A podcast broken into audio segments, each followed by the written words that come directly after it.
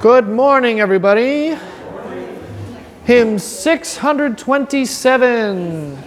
627, 1, 5, and 10.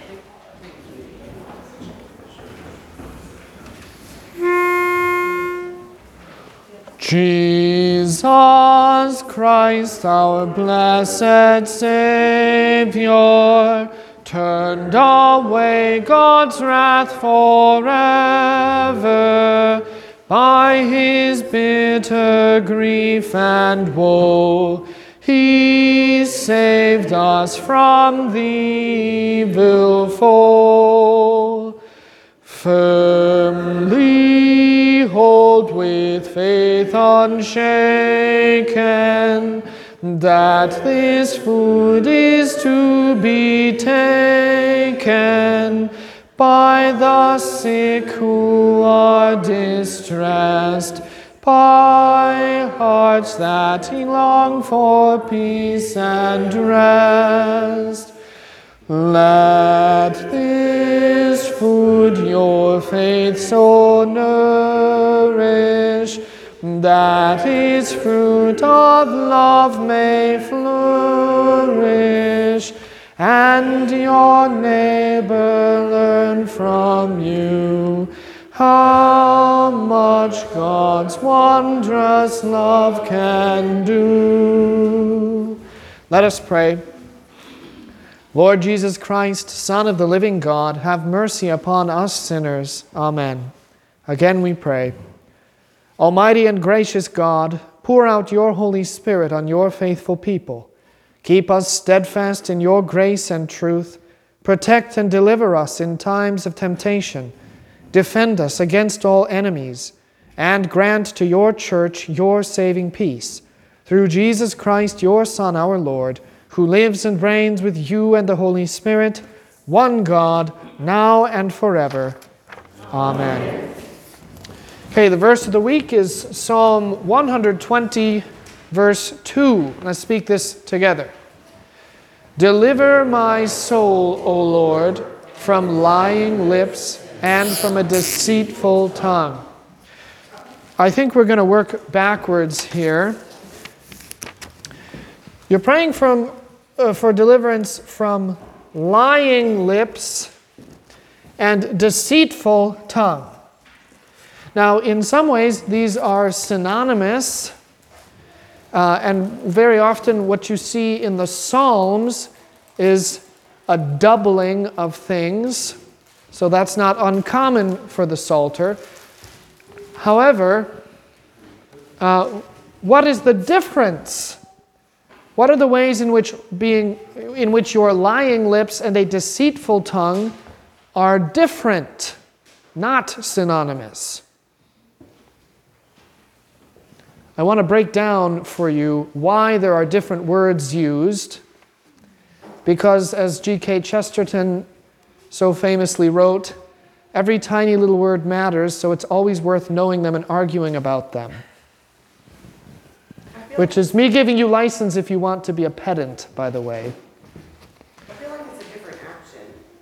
Okay, why? How, in what way is it a different action? I feel like when you're lying, it's like you're trying to protect yourself usually, and when you're being deceitful, you're trying to do something to somebody else. Okay, I actually hadn't thought of that, but that's a really good insight that a, that a lying has you lying has you as the subject, deceit has somebody else as the subject.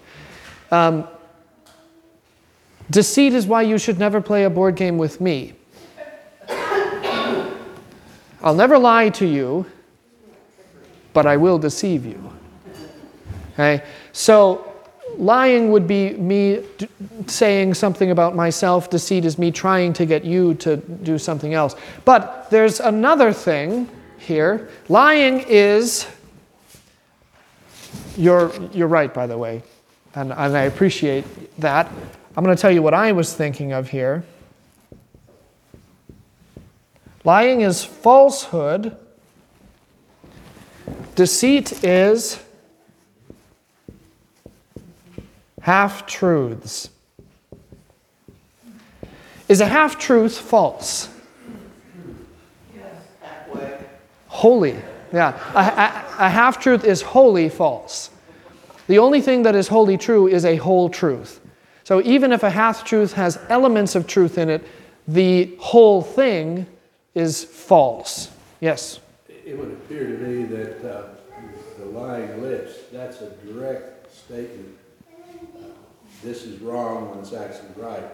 But uh, deceitful tongue is, uh, caters to the person that you're deceiving. And you say, you're right, oh, that, that's great. Yes. Let's talk about this and turn around and spin it in a different direction.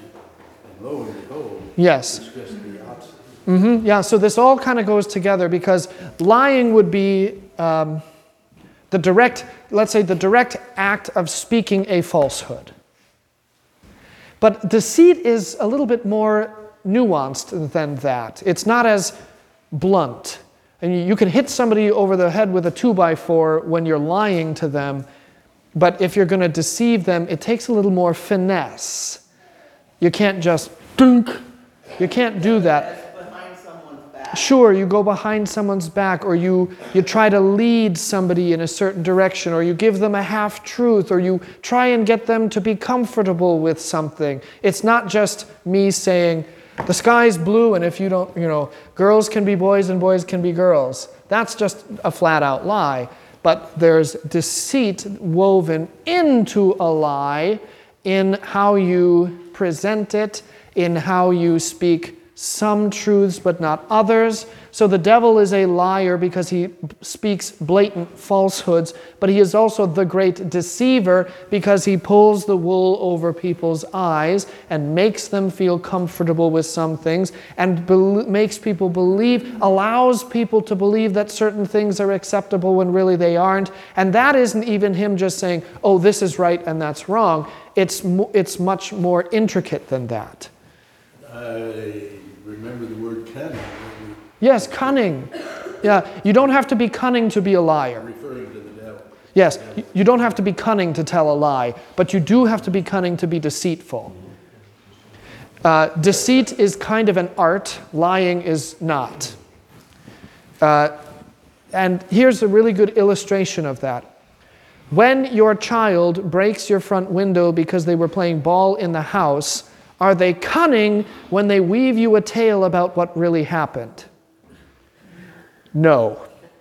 And the child, we all know because we've all been there, maybe not the broken window, but we've all been there. You think, oh boy, this is just a winner of a tale. They're going to take this one hook, line, and sinker. And then you get to be an adult and you hear that stuff and you just think, how dumb do you think I am? you, you know, I'm looking at everything from a completely different perspective as an adult now, and it's going to take a lot more than that to convince me. Okay, so lying and deceit, they're sort of the same thing, they're related, but they aren't, but, but they are distinct in some ways. Now, here's the thing though. This is the thing I really want to get at lips and tongue. And yet, so what would we say? What are your lips and your tongue? What kind of, like, how would you classify that? What kind of material? Is it something spiritual or is it something material? Lips and tongue. Pardon me? But I mean the language. If I say the word lips, what do you think of? Something physical, something material, something that is a part of your body, something that is flesh and blood. Why then are you praying, deliver my soul? A soul is something material or spiritual? Spiritual. So, why are we praying in this psalm that the Lord would deliver our soul from the wickedness of the tongue or the lips, which are the flesh? Pardon me? Okay, because the flesh sins. And what does the flesh do against the spirit? Wars, or depending on your translation, sometimes it's lusts, which are both very good. They are at odds with each other. There is enmity between them. And does your soul run the risk of being harmed by the sins that your fallen flesh sees fit to uh, perform.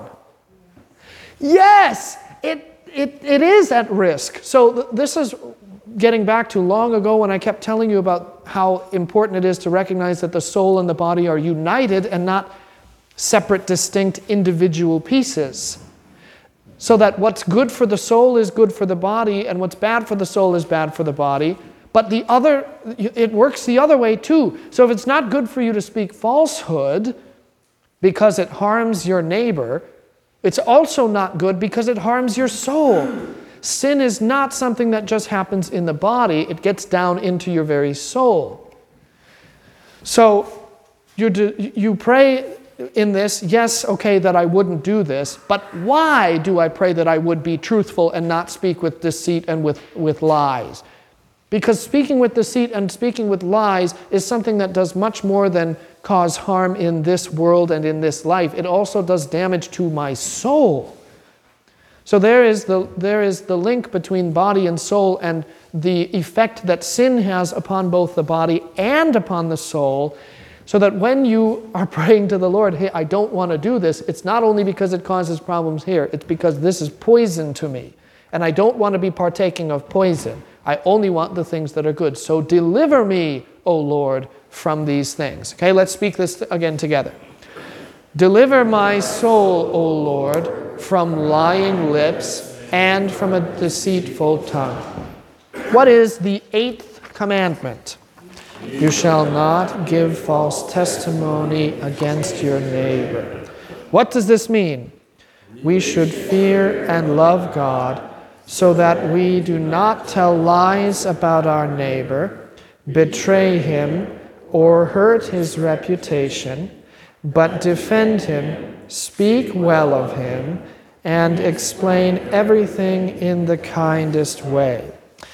You shall, some, tra- uh, some of the older translations say false witness against your neighbor. If that's the way that you learned it, great. If you learned it as false testimony, great. I mean, it's a translation. So, uh, excuse me, again, as with all things, speak it the way you, you learned it.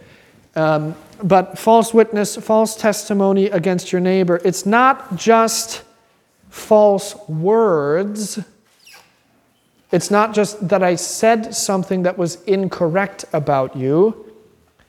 It's also any kind of a harsh word, any kind of an unkind word, anything that isn't absolutely glowing and as positive as it can possibly be about you if I'm not saying the best things that I possibly can about you in truth all of the time, then I am not really honoring this commandment.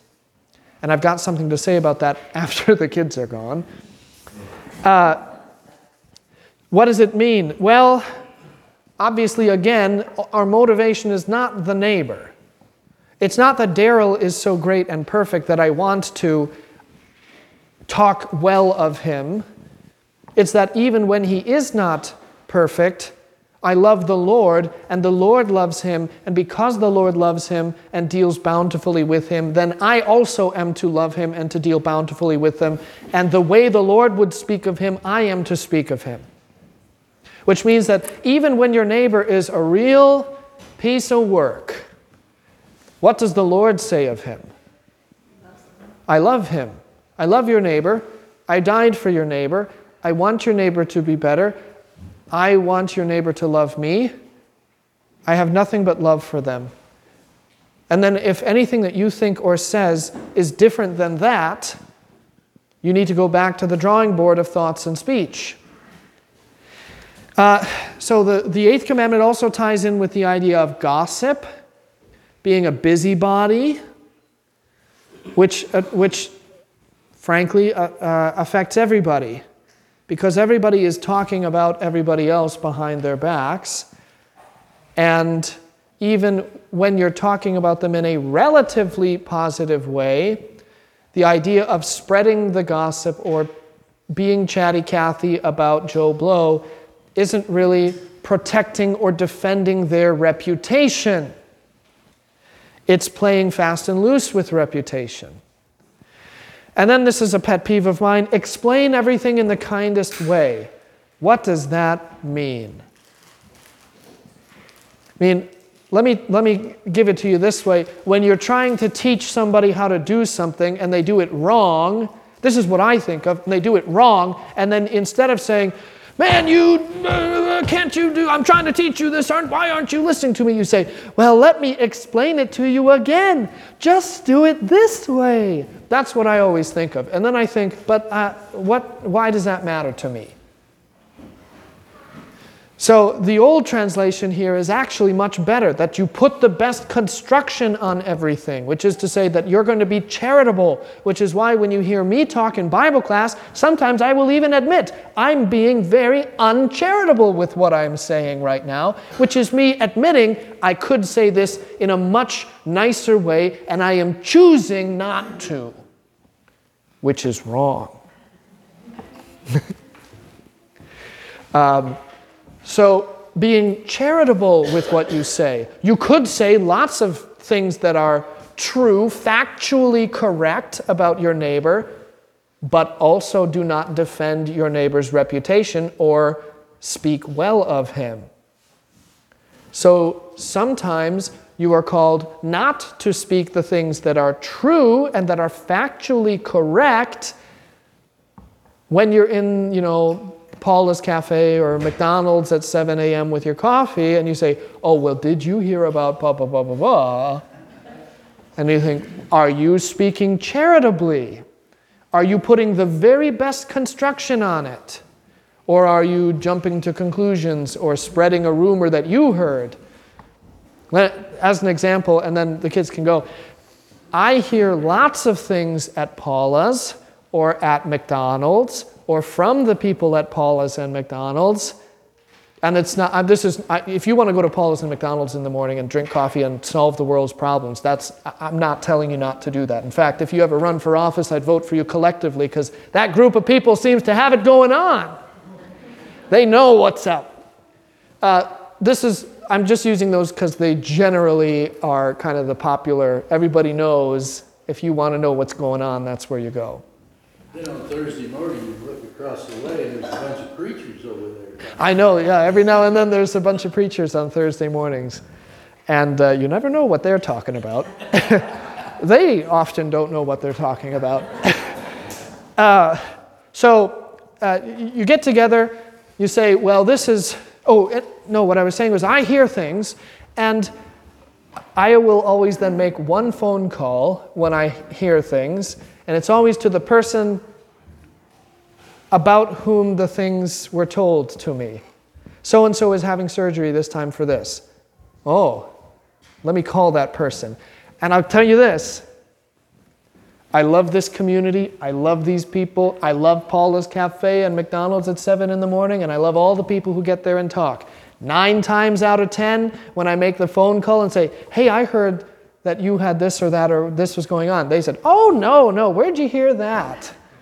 So, nine times out of 10, and this is true, nine times out of 10, what I have thought has been corrected by the person it was actually about. And then you have to take a step back and wonder is everything that's being said the most truthful and most charitable and the best construction on everything? Obviously not. Obviously not.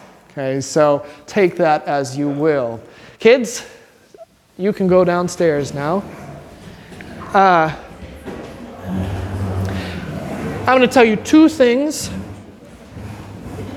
The language is a little bit blue, which is why the kids are going downstairs first. But it's about the eighth commandment. So there's my, my advisor for my STM at the seminary was a, a professor named William Weinrich. William Weinrich background in the military. And William Weinrich was and is affectionately, very affectionately, referred to as Wild Bill. And that is a name he has earned. Wild Bill kind of just doesn't care, which is what I like about Wild Bill because he says things the way they are. At one time, Wild Bill gave some of the best pastoral advice I have heard in the least pastoral way. And what he said was this Gentlemen, when you're pastors, you can be a smart ass or you can be a dumbass. I don't really care. Just don't be a jackass.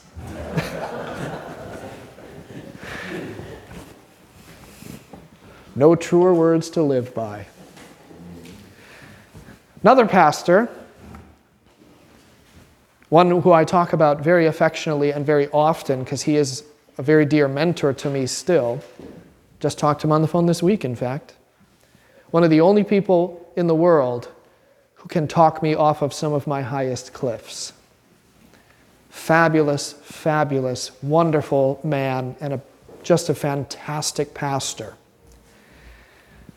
Well, he said, some people, I think he said, yeah, including myself, have the tendency to excuse harsh language about or toward their neighbor on the grounds that, well, it's true, isn't it?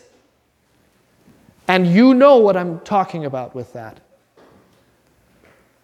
You say something about, well, you know, I don't know, Helen down the road, boy, you could put lipstick on a pig and it would look better than her. Bless her heart.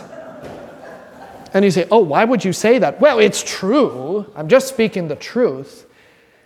And he said, my wife always reminds me that you, you can tell the truth without being an asshole. Sometimes speaking what is factually true maybe Helen was not gifted with an overabundance of good looks. But is talking that way about her, even though perhaps it is factually correct, is talking that way about her the most charitable, the most loving, the most kind, the most honorable way to speak about her? No. So here you see that sometimes saying what is factually correct, what is true, isn't still keeping in line with what the eighth commandment is about. Because you're hurting somebody not by the truth, but by the way that you are speaking the truth. Because you're being very unkind and you're being very uncharitable. Here's a really, really good example. And this is a true example, and that's why it's going to hit close to home to anybody who lives in this area. You can't tell a fill in the blank last name anything because that family has been hard headed since they were conceived. And I know that every single one of you here, if you live in this area, can fill in the blank with a name of a people or a family, a last name. You can't deal with a Bierman. You can't deal with a Wright. You can't deal with a Voltmer. You can't deal with a Turnow. Everybody has it. You can't deal with so and so. You know, they're all just the hard, most hard headed batch in the world. That's our German. Well, I was going to say, how many of you are German? Because all of you are hard headed. but it is the German that says the other German is hard headed, but not me. So the question then is is it perhaps factually correct that there are many people of a certain heritage that tend to be more difficult to deal with than others in certain situations? Yes. Would you like to know who one of them is? Me. Because I am cursed with my bloodline of Scottish and Norwegian, which is pretty much all just Viking, and they were not known for being very patient and malleable people. Hard headedness and stubbornness is a very real thing, and many people do exhibit it and have it, even though many of them are aware of it and struggle with it and attempt to overcome it. So it might be factually true, but what does it if you're having trouble dealing with them, what does it do to help you to write it off and say, well, you know, it's, uh, uh, hard headed as all get out? And they've always been that way, you know. I knew their grandfather, and their grandfather was that way, and their dad was that way, and he's that way too, and I bet you all these kids are going to be that way. You just can't talk any sense to them. Factually, maybe it's true. But what good does it do you to speak that way? Really doesn't do anything. Morris. As my absentee brother would say, you can always tell an X, but you can't tell them much. Yes, you can always. yeah, yeah. So uh, that's an example that hits close to home, uh, only because I've heard it and I know everybody else has heard it too, and I've said it. Not about people here, about other people I know. Rhonda. I get, because I'm not German I'm Lutheran, but I'm not German. And Oh, oh. I'm Native American, I'm Irish, I'm English, I'm, I'm a whole bunch of stuff. You're a melting pot. I'm, yeah, pretty much, Uh huh. pretty much. Yeah. But, So. Fighting with a German Lutheran, or not fighting, but, uh. Sure. saying- Sure. Having a having a disagreement. With a German Lutheran and saying, not just this German Lutheran, but other German Lutherans. I don't know what you're talking about. I wouldn't know either. And it's like, I do. Now, was that the best construction? Honesty, I'm not lying. what I'm trying to say is, Uh huh. what I say to someone is, you don't have to be like that. You don't have to be so dang stubborn. You don't have to be so, it's this way, it's this way, it's this way. I'll bet you that's a very effective thing in the discussion too, isn't it?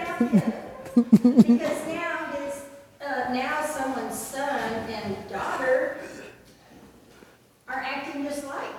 I wouldn't know. This is all hypothetical, of course, isn't it?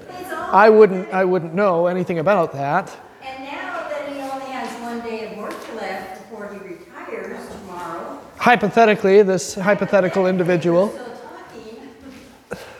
This German Lutheran and this Native American is gonna come to a meeting.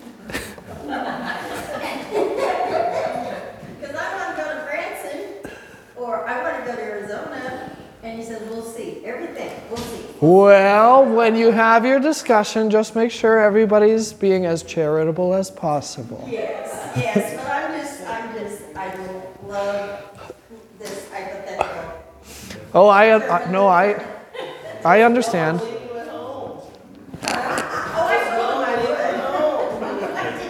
I don't think she's soliciting advice from the peanut gallery.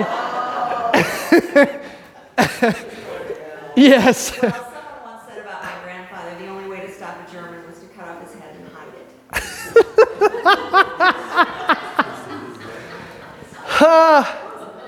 You know, there are lots of people who are always right, but they're, of course, the only ones who know that they're always right. What did she say? She said the only way to, Stop a German is to cut off his head and hide it.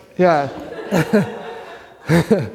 See, so yeah, there's lots of people that are stubborn and hard headed. It's not exclusively German, but there are lots of other people who have other character traits. And hey, guess what? That's being human. Uh, you just exercise, in some cases, an exorbitant degree of patience, offer a divine amount of grace, and love people the way that God loves them. And the more that you work to love people the way that God loves them, the more you will find they become palatable despite their many. Uh, I'm, tr- I'm trying to think of a nice word. Yes, despite their many characteristics. Here's the thing, folks people are messy. And you get this from the bottom of my heart. People are very messy. There's never a black and white solution to dealing with people because even if two people have the same problem, they have it for completely different reasons and they need somewhat different approaches to solutions because they're all different. People are messy and they make messes and they make messes with each other and in themselves. And the best way to deal with people is simply to accept that people are different and to love people because of and in spite of their perceived flaws. Here, character traits. Okay? Um, you know, there's the other kind of person, you might not be stubborn, but you may be so agreeable that you never make a decision. You agree to everything, and because you agree to everything, you never actually commit to something. That's another kind of a person, too. I mean, there's all different kinds of people. But here's the funny thing they always end up, the most extreme opposites always end up marrying each other. I think God, I think God does that on purpose. I think he does it on purpose to teach everybody a little bit of patience and love.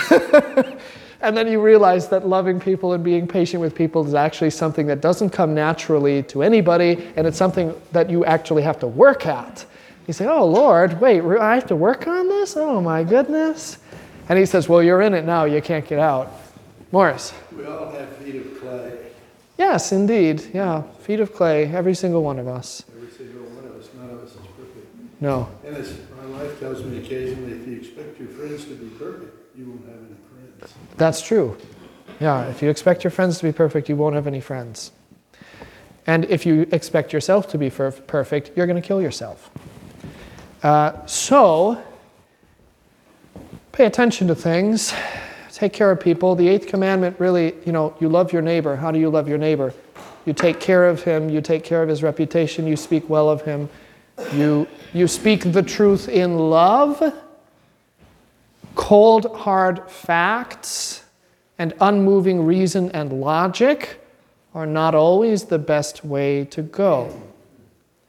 You can be truthful without being, as my pastor mentor has said, you can be truthful without being an asshole about it.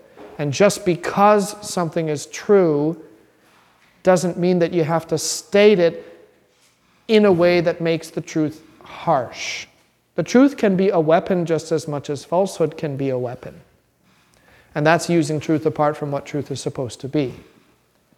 So that's the eighth commandment in, encapsulates all of this. Again, as with every commandment, you look at it and you say, I have no idea how the Lord expects me to keep this. Because you want to know something? I like showing up and gossiping over coffee. Now, pastors gossip in a different way. pastors get the Lutheran reporter in the mail and immediately skip all of the articles and everything because the pastors don't care about any of that. And most of the stuff the pastors already know about because pastors just kind of, you know, you know things. So it's like, well, okay, I don't care about any of this. I already know this is happening. I don't care. I don't want to read what somebody else re- writes about it. But I care about is the classifieds. Why? Because the classifieds for the Lutheran reporter are like the small town police reports, or what they used to be. Then they took out all the juicy details, and now who cares about reading them? That's my complaint. Because I loved the police reports, and now they're all the same. I want the details, I want the story, but now they're gone. So you read the Lutheran Reporter for the classifieds because I want to know what pastors are transferring where I want to know who's giving up their call. I, know who's, I want to know who's being called. I want to know what congregations in what circuits of what districts are moving or conglomerating. I want to know all this tiny little stuff because I'm nosy, and so is every other pastor. So, pastors get together over a beer or a coffee and they talk about, well, did you hear about so and so professor or this? or did you hear about this Concordia University and all this stuff? Well, did you hear about these guys? Did you, did you read the Lutheran Report? Did you see these guys were transferring out? What happened there? Oh, I heard from a friend that this is. This, this. That's what pastors do. And pastors are just as bad as the 7 a.m. McDonald's crowd. Everybody does it. You want to know why? Because it's fun. You all know it, it's fun. I'm not going to sugarcoat it, I think it's fun too. The question is not, is it fun? The question is, should we think it's fun and also engage in it? The answer to that is probably not. But boy, is it nice to know what's going on. You don't even have to ever tell anybody either. You just kind of get a personal sense of satisfaction that you know the things that are happening. I don't know, maybe that isn't universal. Maybe I'm just some kind of psychopath. I think most pastors tend to be psychopaths in one way or another. They're just really good at hiding it. That's why you should never play a board game with your pastor because your pastor can't hide it when he's playing a board game with you. Because your pastor's got to play to win. So, any questions about the eighth commandment? Okay, very good. Yeah, the commandments are rough, or well, they don't have to be, but they are, they they can be when you really start to understand them for what they are and realize how deep they go. If you really want to understand how deep the Ten Commandments go, there are these traditional Lutheran booklets that, that the Lutheran Church was putting out even in the 16th and 17th centuries that were supposed to be uh, aids for you when you were preparing to go to private confession and absolution. They were supposed to be aids to you in one, reminding you that you, you did need to go to confession and absolution because you needed to confess that you were a sinner and you needed to receive absolution. Because remember, the beginning of the service with the confession and absolution, like we have, that wasn't there. It was expected that you would come to receive confession and absolution before you would come to church. But then you say, well, what am I supposed to confess? And you know, of course, the small catechism says, well, have you been you know, examine your life according to the Ten Commandments. Uh, are you a, a husband, wife, father, mother, hus- or uh, son, daughter, wife, or worker, or whatever? Have you been disobedient, unfaithful, or lazy? Have you hurt anybody by your thoughts or actions? And you look at all that, and that's just very basic, and you say, well, yeah, you know, I, I can kind of check the boxes here, but there are these big pamphlets that you could look at, and they would break it down. I mean, you 12 pages on all of the different ways that you can break the first commandment. And I mean, you can't even, you can't get a page into that before you're going, oh, wow, please, I can't read anymore. Yeah, okay, I recognize it. I'm bad, I'm bad, I'm bad.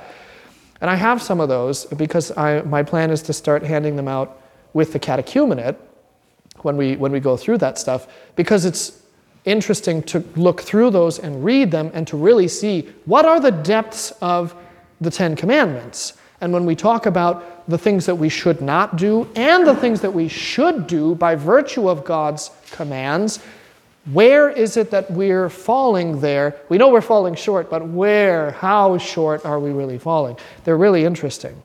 So, now, uh, large catechism. I want to finish up with this large catechism business. I want to read to you from the wisdom of uh, Solomon in the Apocrypha. So, this is the, the third article of the Creed in the large catechism. but We, taught, we started on this. Meanwhile, however, while sanctification has begun and is growing daily, remember that justification is being forgiven, sanctification is living forgiven, which means that that's something that's both ongoing and something that can get bigger and better over time. And there is kind of the expectation that it will get bigger and better over time.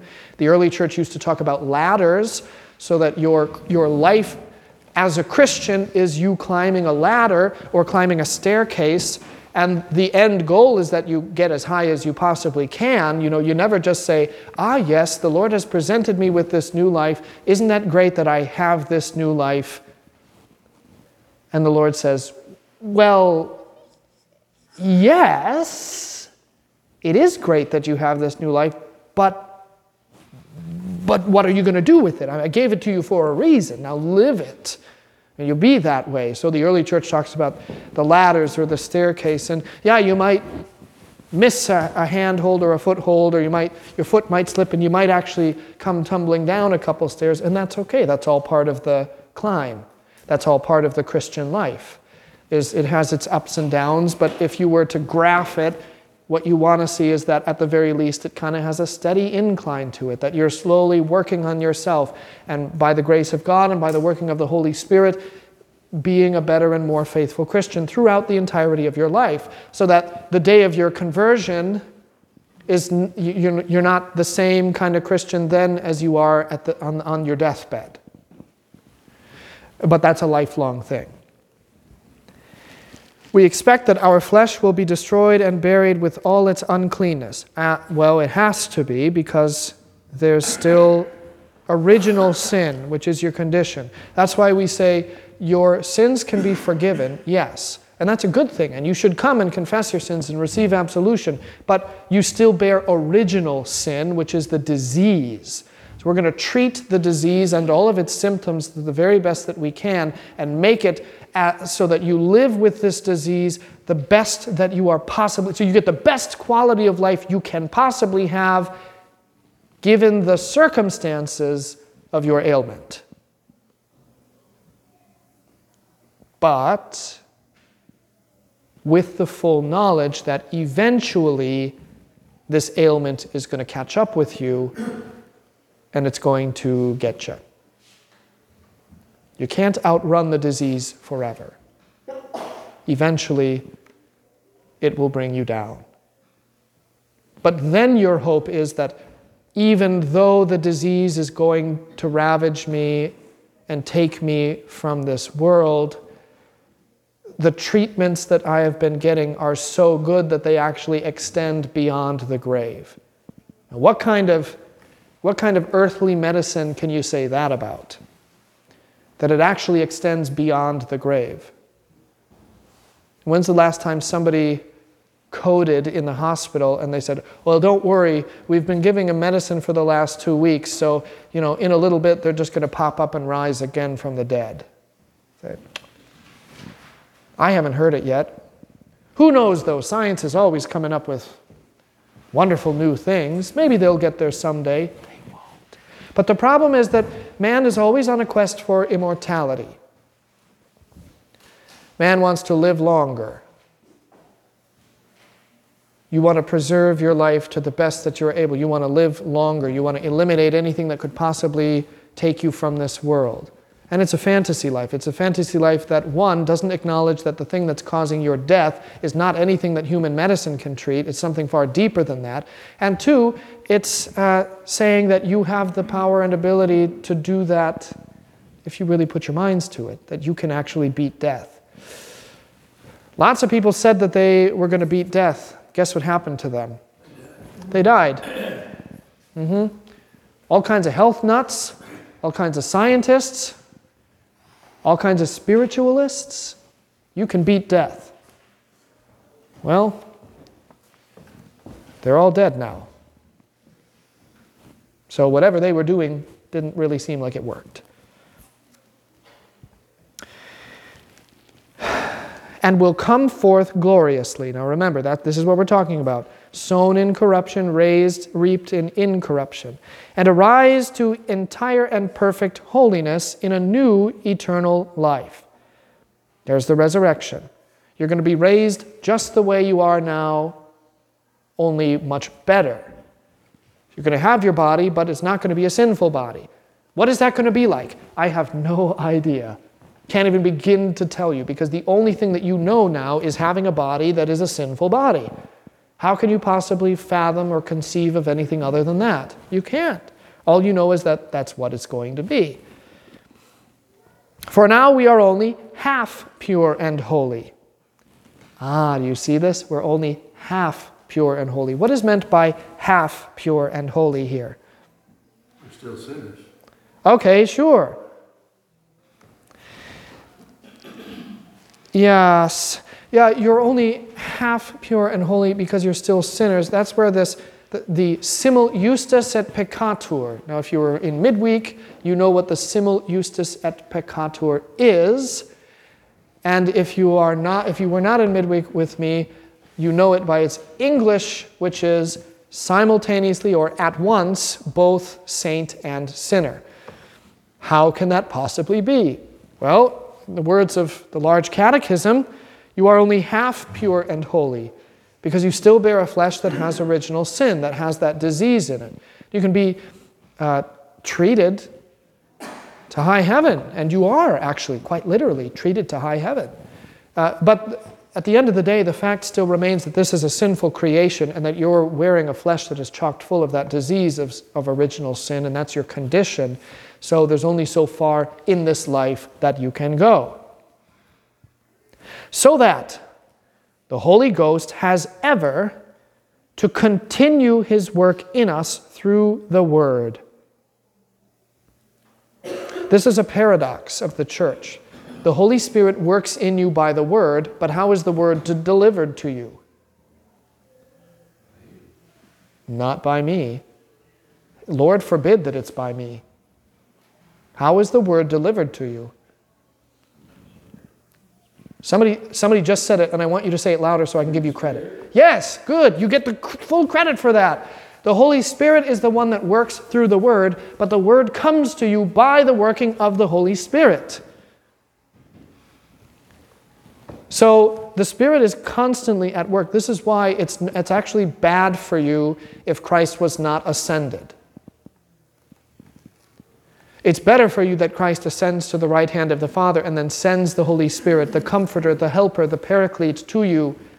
This is what uh, Pentecost is all about. Because who, who is preaching on Pentecost and after? That we're still in Pentecost. Who is preaching? No. Who is doing the preaching? Jesus Christ. Jesus is.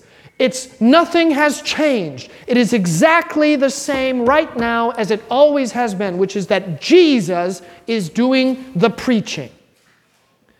But the question is, how is Jesus doing the preaching? Well, in times past, Jesus was doing the preaching by standing up in his flesh and blood and speaking with his earthly mouth to all of the people that gathered around him at whatever location he was at, and then he would have to get up and move to a different location and do it there, which meant the word of God was being preached where? Wherever Jesus was. Which means what about wherever Jesus was not? The word was not being preached there. But now Jesus is preaching from heaven through his Spirit. And Pentecost is essentially the, the recognition that after the ascension, the Lord takes a megaphone to his lips and then points it right at the earth and then keeps on preaching the way he always had, except for now the Sermon on the Mount is not him standing on a mountain to a gathered crowd in the grass, it's him standing up in his throne speaking down to all of creation. All creation is now gathered there by virtue of the Spirit who delivers that word. Then, you know, with what you said, Jim, how does the Spirit deliver that word? Through the office that He has established, the preaching office. So the man stands up, but obviously the man doesn't want to be recognized as the one who's preaching, or he wouldn't cover himself up with so many things. Because the man really isn't speaking. The office is speaking, but it's the Spirit that's delivering the word to you. So Jesus is still at work preaching, and Jesus is still present with his people in his word, by his Spirit, and, frank, and legitimately with his flesh and blood. But his flesh and blood is doing something different now than it was when it was standing on the mountain just preaching. So the Holy Spirit continues his work in us through the word and daily to dispense forgiveness. How long will he do this? You don't have to even know what the large catechism says to answer that question. How long is the Holy Spirit going to do that for you? Till you die. Till you die, yeah. You can be silly about it. You can say, how long's the, how long's the Holy Spirit going to work in me and proclaim the, the word to me and pull me to the sacraments and all that? As long as he needs to. But when you die, in an instant, you're made holy. Holy, holy. Yeah, better than you ever could. Not half holy. Right. Yeah, not half holy. So, until when? Until we attain to that life where there will be no more forgiveness. Now, that doesn't sound good, does it? A life where there will be no more forgiveness? Is that law or is that gospel? Gospel. There's no need for it. Okay. There is God, yes, it is to the believer gospel. There is no forgiveness because for you there is no need of forgiveness. Because what is there to forgive? Nothing. For the unbeliever, where there is no forgiveness, however, that is a horrid thing. But for you, it's great. So, what is there instead? But only perfectly pure, and holy people, full of godliness and righteousness, removed and free from sin, death, and all evil in a new, immortal, and glorified body. Behold, all this is to be the office and work of the Holy Ghost, that he begin and daily increase holiness upon earth by means of these two things the Christian church and the forgiveness of sins. But in our dissolution, he will accomplish it all together in an instant and will forever preserve us therein by the last two parts.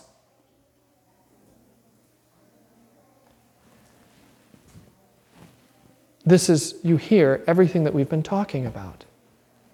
When does your purification happen? In an instant. Twinkling of an eye. Twinkling of an eye. Snap of a finger, like that. That's really important to know, firstly, that there, that there does have to be some kind of a purification because the body that goes into the ground is not the same body that can get into heaven. Like, we, like that's in uh, Revelation 21. We, just, we just did that last week and the week before. The, there is nothing that is unclean that can enter in. Well, the body that goes down is unclean, which means that something has to happen in between the body going down and the body being raised up and brought into paradise. What is it? Needs to be cleaned. Need to take a little bath. Or really, you know, if we want to say it's like a twinkling of an eye, it's like the kids who played outside all day and dad gets out the garden hose. All right, mother's going to kill me if you go in with muddy feet. Come over here for a minute. all right, go in. You know, it's kind of, that's a little bit of a crass way to talk about it, but the illustration will stick in your head. Okay? When you're coming up out of the ground, there's still some stuff in you that, or, or excuse me, when you go down into the ground, there's still stuff sticking to you that isn't quite great. There's the stink of, not of death, but the stink of your original sin. The, stink, the stench of death is the stench of your original sin. It isn't death itself, it's, it's the, the disease. And it's the manifestation of the disease. But that's cleaned away. There's no more of it. You're not half holy anymore. Now you're fully holy. And now that's how you, in the words of the Catechism, then get to live before God in righteousness, innocence, and blessedness forever. Now, this is the. Uh,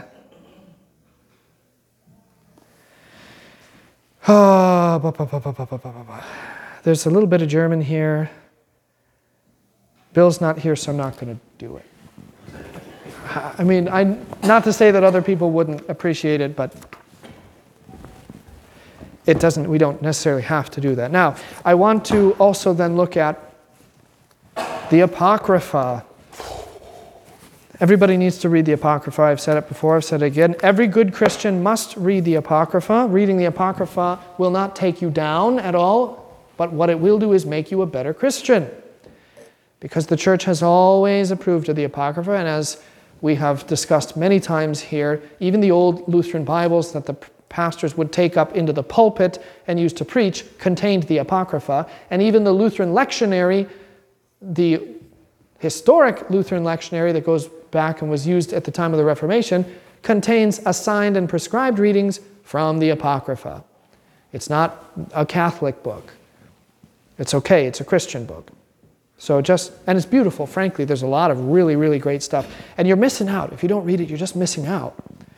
And you know what I think about good books. I don't want anybody to miss out on something that's really good, which is why I say you got to read it. You just have to read it.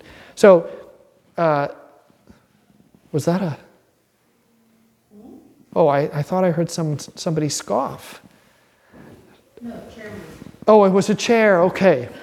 I, th- I thought that somebody, I looked down and I thought somebody went, and of, of course, you know, reputation, it was, I'm always drawn first. And it was, uh, but there was something about the expression on your face where I thought, well, that could have been the follow up expression of a scoff. I, c- I couldn't tell. I'm sorry. Thank you. This is important, by the way. It's important that you see this. Pastor can commit a sin and should apologize, and, and pastor can receive forgiveness from you too. That's important. The pastor that thinks he's above your forgiveness is not a pastor worth having. All right, let's look at this. Oh, this is the wisdom of Solomon. So this is uh, there's Proverbs, which is written by Solomon. There's Ecclesiastes. There's Song of Solomon. Those are scripture. But then there are other things that Solomon also wrote in his wisdom, mainly wisdom. and uh, that's a canonical book. The church has always said this is a really important book. It's just not quite scripture. So, uh, but here's what he writes, and this is important for two reasons. One, because it helps to inform what we actually think about death and the grave and the resurrection and all of that. But it also is important for you to know this because this is a passage that is used by uh, Roman Catholicism in their defense of the doctrine of purgatory as they have it laid out. And what, so I want to read this to you so that you actually hear one of their proof passages, as we would call them, Sedes Doctrinae, and um, that you understand where they are coming from. Because the, the, the doctrines, the, the way that these things are taught, that is different from denomination to denomination, is not based on a difference of text, it's based on a difference of interpretation of text. What does this text mean? We don't all agree on exactly what it means. So what I want that's why I want you to hear this and know it so that you can hear it and say, well, well when I read this and I look at this within my framework, what does it mean? but I can also understand how somebody else might read it and understand it this way. This is me helping to be, you know, safeguarding myself, but also helping you to be charitable in how we deal with the, the doctrines that we disagree with, which are not necessarily heretical, but we just don't necessarily agree that they are true. So, uh, wisdom three, but the souls of the righteous, actually, no, I'm, I'm actually going to go back a little bit to give you the context, the end of chapter 2, because this is also very important. For God created man to be immortal. Beautiful, isn't that beautiful? Sin is never the intent. And made him to be an image of his own eternity. Nevertheless, through envy of the devil came death into the world, and they that are of his side do find it. But the souls of the righteous are in the hand of God, and there shall no torment touch them. Now, first of all, just for a minute, think about how that's worded. Now, Scripture has things like that everywhere. Uh, Revelation talks a lot about that. Revelation 21 there is no day or night there, they just bask in the light of God who holds them. Uh, the sun does not scorch them there. The, the scorching heat of the sun is something that happens after the fall. When you go out and toil in your fields and get sweaty and tired and exhausted and frustrated repairing your tractors or pulling rocks out of the field or whatever it is that you're doing, none of that is the intent of creation. Now, the sun is there, but the sun is not intended to be a source of burden and heat. In the sight of the unwise, they seemed to die. This is why I love this so much. In the sight of the unwise, they seemed to die. In other words, the person who didn't know any better and attended a funeral would think that somebody had died. But the Christian comes to the funeral and sees the person who doesn't know what's going on and says, Hey, hey, what's the matter? Did somebody die? And the person says, What are you talking about? Look at that. There's a casket right there. Are you blind? And the Christian says, Oh, that. Oh, don't worry about that. No, no, no, no, no. They're not dead. They're just, they're just sleeping. Just tucked in for a long sleep. Yeah, Jesus is going to come and wake them up. They only look like they're dead, but they're not. I'll share with you a funny story. When my great grandpa died, uh, who was, I think he was, I don't know, 93, 94 when he died, and it was standing room only at his funeral. Well, my great grandpa was probably one of, one of the best men I've ever known in my life. And I routinely say that if I could be even a fraction of the kind of man that he would be, I would consider it a win. Just fabulous man. And uh, standing room only at his funeral, which I think is a good testament to the kind of man he was, because not many 90 year old men have standing room only at their funerals. But we walk into the funeral house, and my great grandmother was there, and my youngest sister was very young. I think two or three, I don't, young. and they had an open casket because that's what my great grandma wanted. Uh, most people in my family don't care for that. So they had an open casket, and my mom took my youngest sister over there, and she kind of looked at him, and you know, you can tell, you could tell she was looking at him thinking, this something doesn't look right here. And my great grandma came up and she patted the head of my youngest sister and she said, Oh, he's he's just at peace now. He's he's sleeping. And my youngest sister, out of the mouths of babes, she took a step back and she looked at my great grandma and she went, Oh, he's sleeping? Well, I thought he was just dead.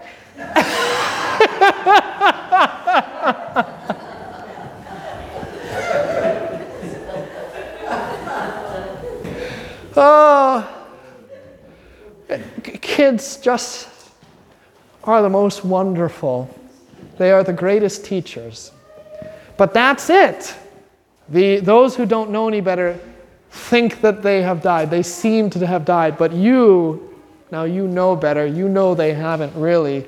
Because if you die before you die, you don't die when you die. You can be sad that they're not with you anymore, but you're not sad because they died, because you know they didn't die.